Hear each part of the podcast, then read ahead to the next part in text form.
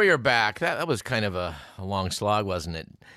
Let's pick up the pace in the second segment here and move through things more quickly, starting with the good, the bad, and the ugly. And doggone it, this time let's build in a bias for good news. Starting with good news item number one, in which we note it was a good week for vegan activists last week. Vegan activists are out there staging sit ins at Starbucks coffee shops to protest the higher price of drinks made with non dairy, quote, milk, unquote. Turns out that in New York, for example, Starbucks charges $4.78 for a regular latte, but if you want a soy, almond, or coconut milk latte, it'll set you back $5.30. Activist Julia Brueck was quoted as saying, The higher price is a tax on veganism. I do have to confess, I know some people that think a tax on veganism is a good idea. Ms. Brueck also argues that it is both racist and ableist. Racist, since a majority of people of color can't digest lactose, and ableist because it ignores food allergies. I don't know, we got a little bit of a problem with this. It's 52 cents more a cup if you want an alternative milk. Hard to see that as racist. But you know, we like to hear from you, dear listener. What do you think about that? Drop us a line at info at radioparallax.com. Is charging 52 more cents a cup ableist? And you know, milk is cheaper than those other. Um, anyway, let's hear from the public. We'd also note it was a good week last week for tailwinds, with the report that a British Airways passenger jet made the trip from New York to London in slightly less than five hours. That is a new record for aircraft that are subsonic. Assisted by the transatlantic jet stream, the flight arrived one hour, 42 minutes early. We haven't done the math, but I think that they, you know, did break the speed of sound. Well, the ground speed of the speed of sound. And it was apparently a good week for final pieces of advice with the report that actor Michael Douglas, whose legendary father Kirk died last week at the age of 103, told a rally of former New York Mayor Michael Bloomberg that, that in the final moments of his life, his dad whispered the words, Mike can get it done. Well, maybe, Kirk. we'll see how much Mike can get done in the not too distant future. It was, on the other hand, a bad week for your planning for the afterlife, maybe with the news that an Ohio minister says he plans to sue the NFL over its racy Super Bowl halftime show featuring Shakira and Jennifer Lopez. Minister Dave Daubenmire claims it was a soft porn performance that may prevent him from getting into the kingdom of heaven. Furthermore, said Daubenmire, and we're not sure what he meant by this, when you go on a porn website, you're not looking for 50 year old women. I guess my question is why is a minister looking for women who are younger than 50 on a porn site? But hey, that's just me. And finally, it was an ugly week last week for Justice, or perhaps the Department of Justice, with the news that United States Attorney General William Barr has notified his Justice Department officials that they cannot open investigations into presidential candidates or their campaigns without his personal approval. This directive follows a report from Inspector General Michael Horowitz, in which Horowitz criticized the FBI for opening a probe into former Trump campaign associate Carter Page. Remember him from the last segment? Stan Nunberg thinks he probably colluded with the Russians. Well, maybe there's some good in this. Reportedly, investigations into Senate and House campaigns and foreign campaign contributions will now require prior consultation with an assistant attorney general. And since Miss McMillan is getting sick of hearing me talk about Trump and Beetlejuice and Beetlejuice, so let's change the subject and instead talk about lichen. Last week, I found myself in the one of the East Bay regional parks down in the Bay Area, specifically Coyote Hills, and was rather impressed to observe on some of the rocks dotting the hillside, some beautiful examples of lichen. They were all different colors orange ones, red ones, brown ones. And I had to admire the surfaces upon which they earned their living, which in this case was bare rock. It occurred to me that we don't give lichen enough thought. The truth is, I'll wager that very few of you have ever given them any thought, which is why I think we should need to devote a minute or two to the subject of lichen, in particular, symbiosis in lichen. You may remember that word, symbiosis, from your biology class. Describes two different types of organisms living together in an arrangement that benefits both parties. Well, lichen are two very, very different types of organisms cohabiting. Fungi we're all familiar with. The fungi more or less provide, provide the housing for this uh, complex symbiotic pair of organisms. They, uh, they provide the, uh, the fibers that dig into the rock and extract the minerals, and a surface layer on top to provide protection. In between those layers, you have algae. That's where the color comes in. The algae are busy photosynthesizing. So they're using the sun's energy to make sugars, which feed the fungi, and the fungi are extracting the minerals to feed the algae. Works out nicely. But as we were musing over this, uh, my friend Gordon on Google pulled up the reference that the algae part of the lichen can be of two types. Turns out that 90% of, of all known lichen have green algae as one of the symbionts. These algae are complex organisms in that their cells are like ours, they have nuclei. Think of an egg and its yolk, which is a, a very large cell. But to my surprise, because I don't remember learning this back in biology many decades ago, perhaps I did. If I did, I forgot it. But it turns out that the other 8 to 10% of lichen have algae in them that are not like you and I. Their cells do not have nuclei. They're crude, like bacteria. They're also known as blue green algae or cyanobacteria, more properly. Now, from a biological standpoint, cyanobacteria, or blue green algae, and green algae are pretty different. Which, wouldn't you know it, leads me to the February 1st issue of New Scientist magazine, the headline of which is Meet Your Long Lost Ancestors. Now, bear with me in all of this because the nomenclature has changed over the years, and there's, there's been an evolution of how we describe things. So, what I was a moment ago describing as cyanobacteria, this article prefers to call archaea. The article notes that textbooks will tell you that shortly after biological cells appeared on Earth, which is a long time ago, 3.5 billion years ago, there was a parting of the ways that sent life down three distinct branches. One led to bacteria, single celled organisms, which, as you know, are only visible through the microscope. A second led to a similarly simple but biologically distinct microbe called archaea. The final branch led to complex organisms called eukaryotes, which includes algae, which includes green algae, yeasts, jellyfish, hippopotamuses, and us. But this three pronged picture may be changing. Back in 2008, a bunch of researchers examining hydrothermal chimneys at the bottom of the Norwegian Sea found some strange organisms down there, which, fortunately for us, they were able to grow. And what do you know? This type of archaea seemed vaguely reminiscent of those eukaryotic cells to which we belong, more than the, you know, traditional blue green algae.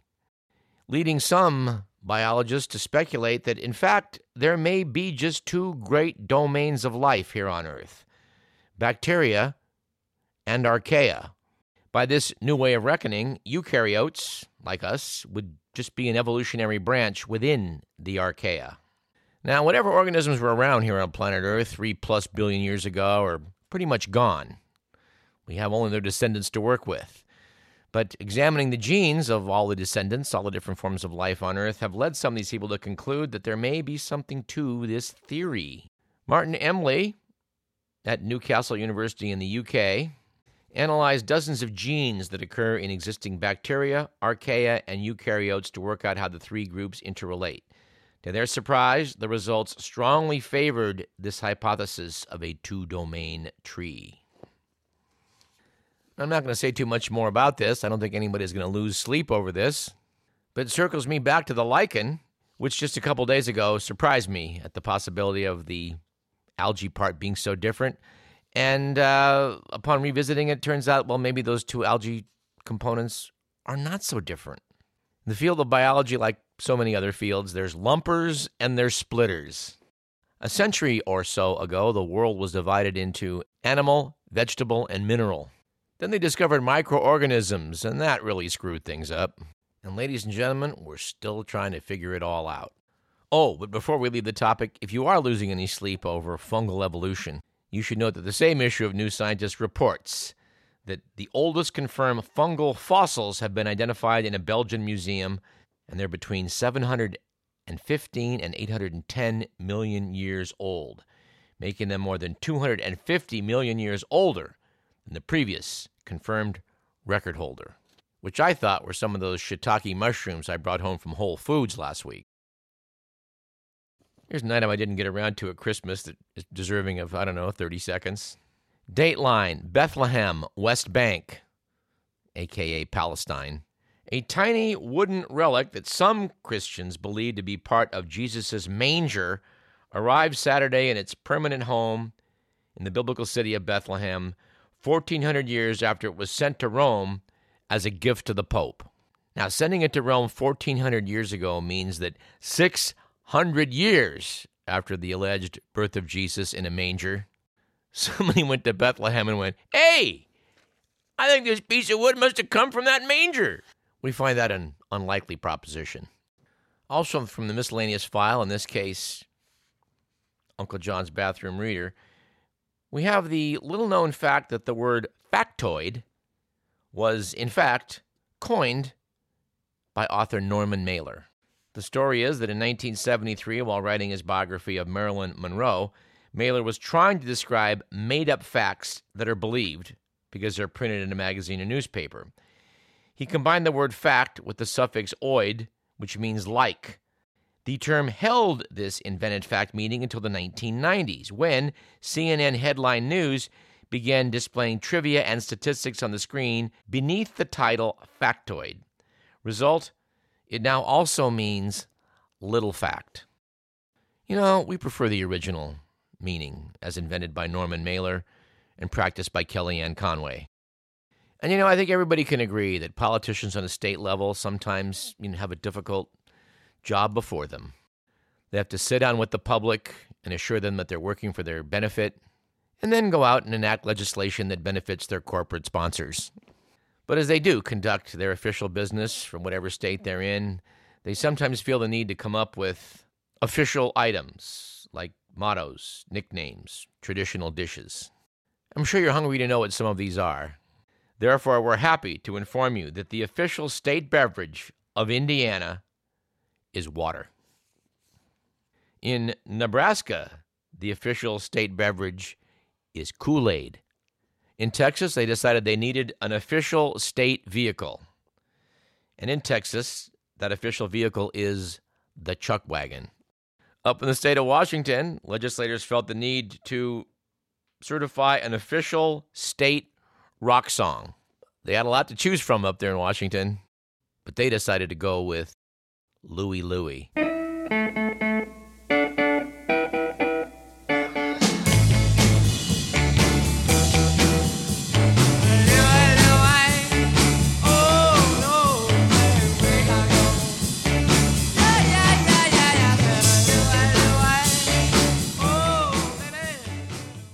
Not sure why it is that in the state of Georgia they felt the need to designate an official state possum, but they did.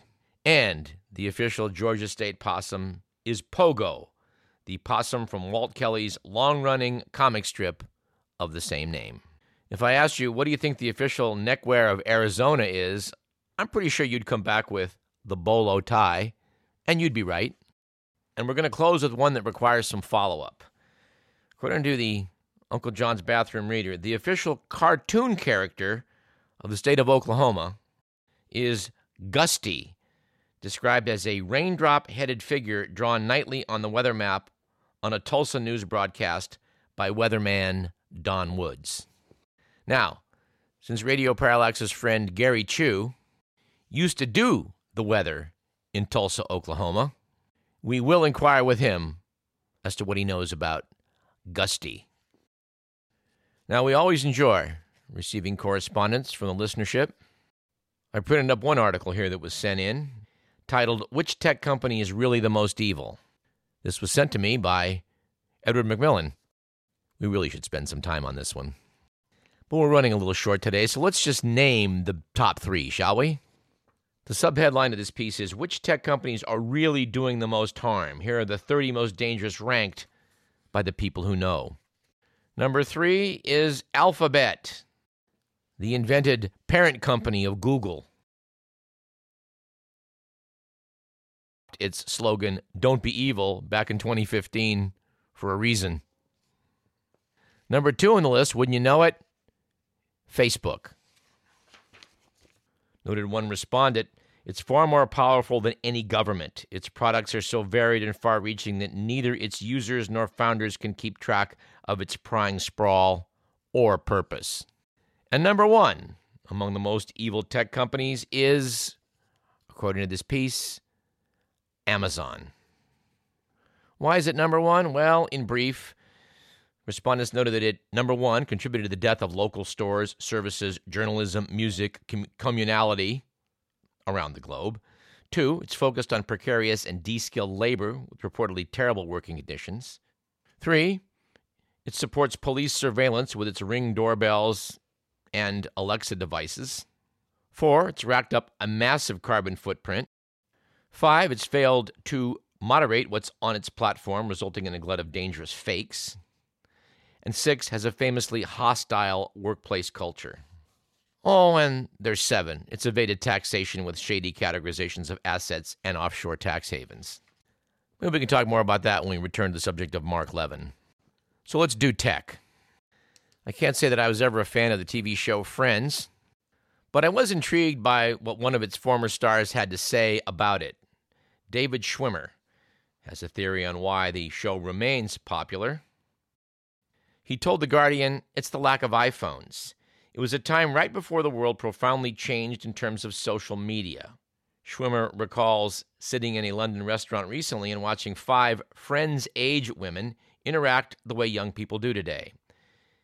He said they were all on their phones and then sharing what they were writing or watching.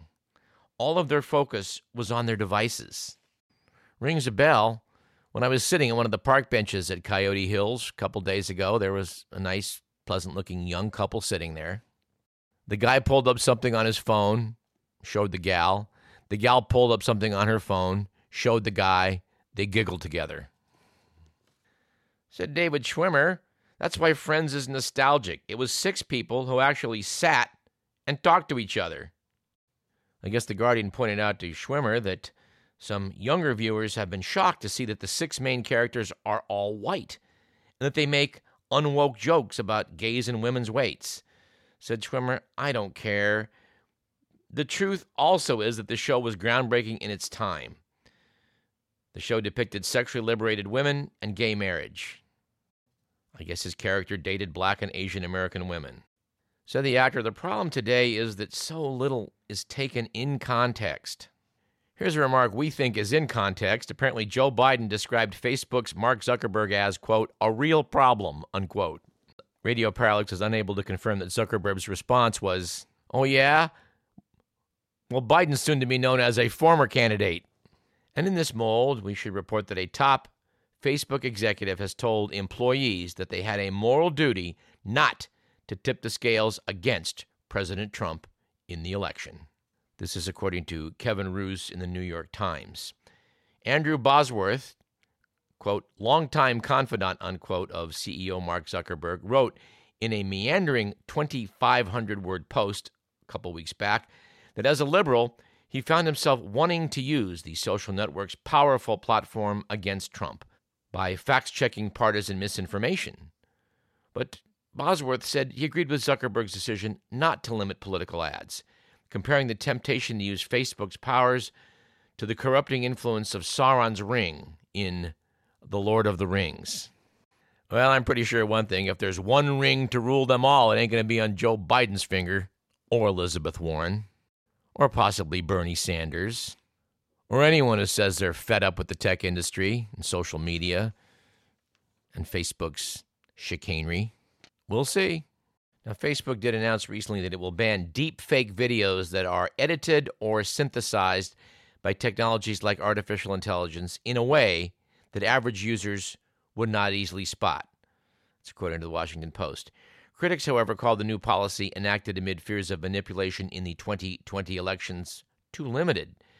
Facebook stopped short of prohibiting videos manipulated for the point of parody or satire, which means that the controversial altered video of Nancy Pelosi that was slowed and distorted to make her seem inebriated would likely still be allowed. And this deepfake policy isn't going to stop users from mislabeling footage, splicing dialogue, or taking quotes out of context. And on the scary facial recognition front, there's this news item.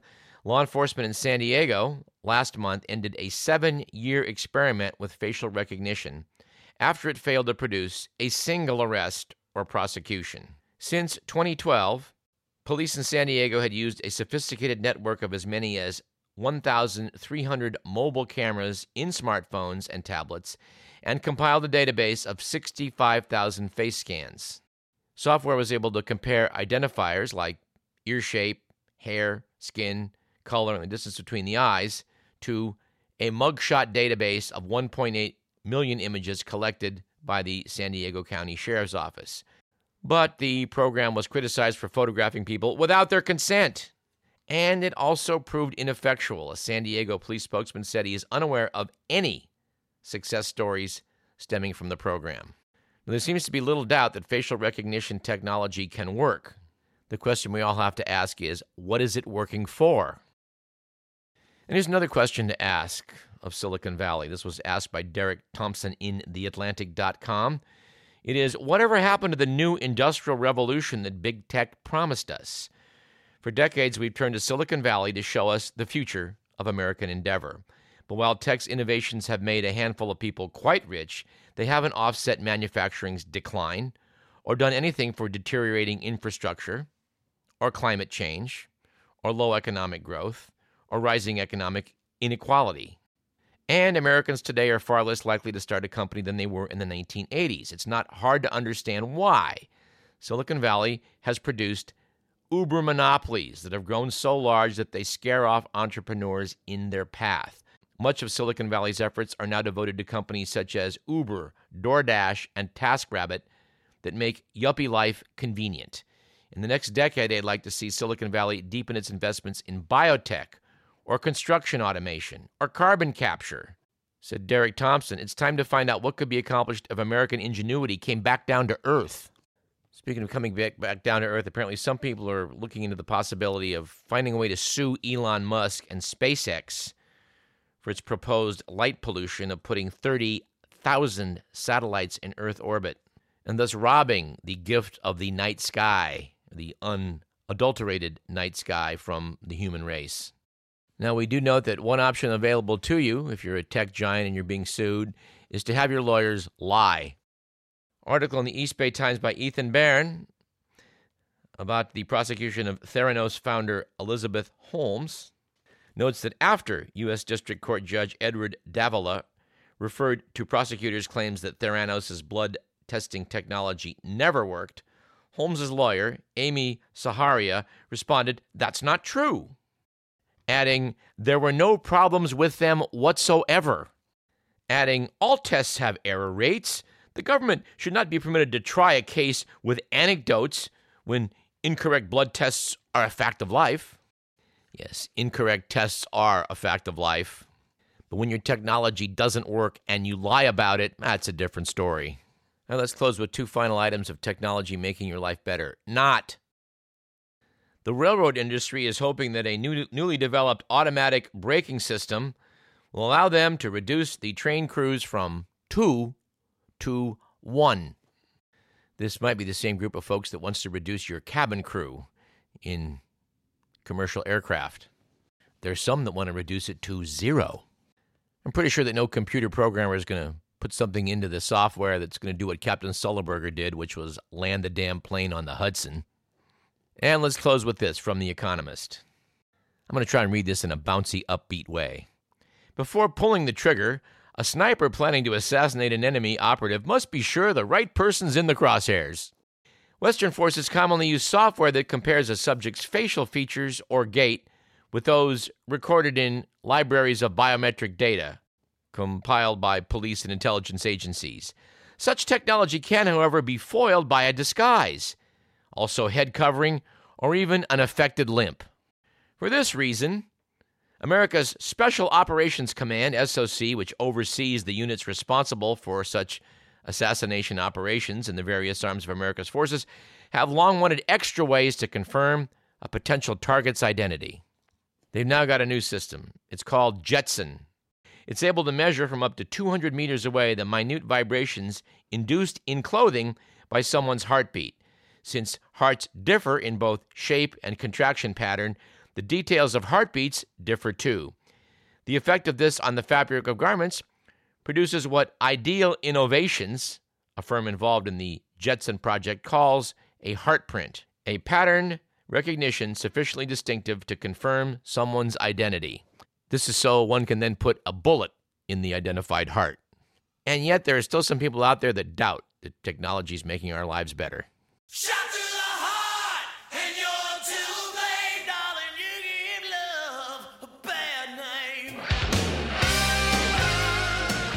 This has been Radio Parallax, produced by Edward McMillan. Gotta go. See you next week.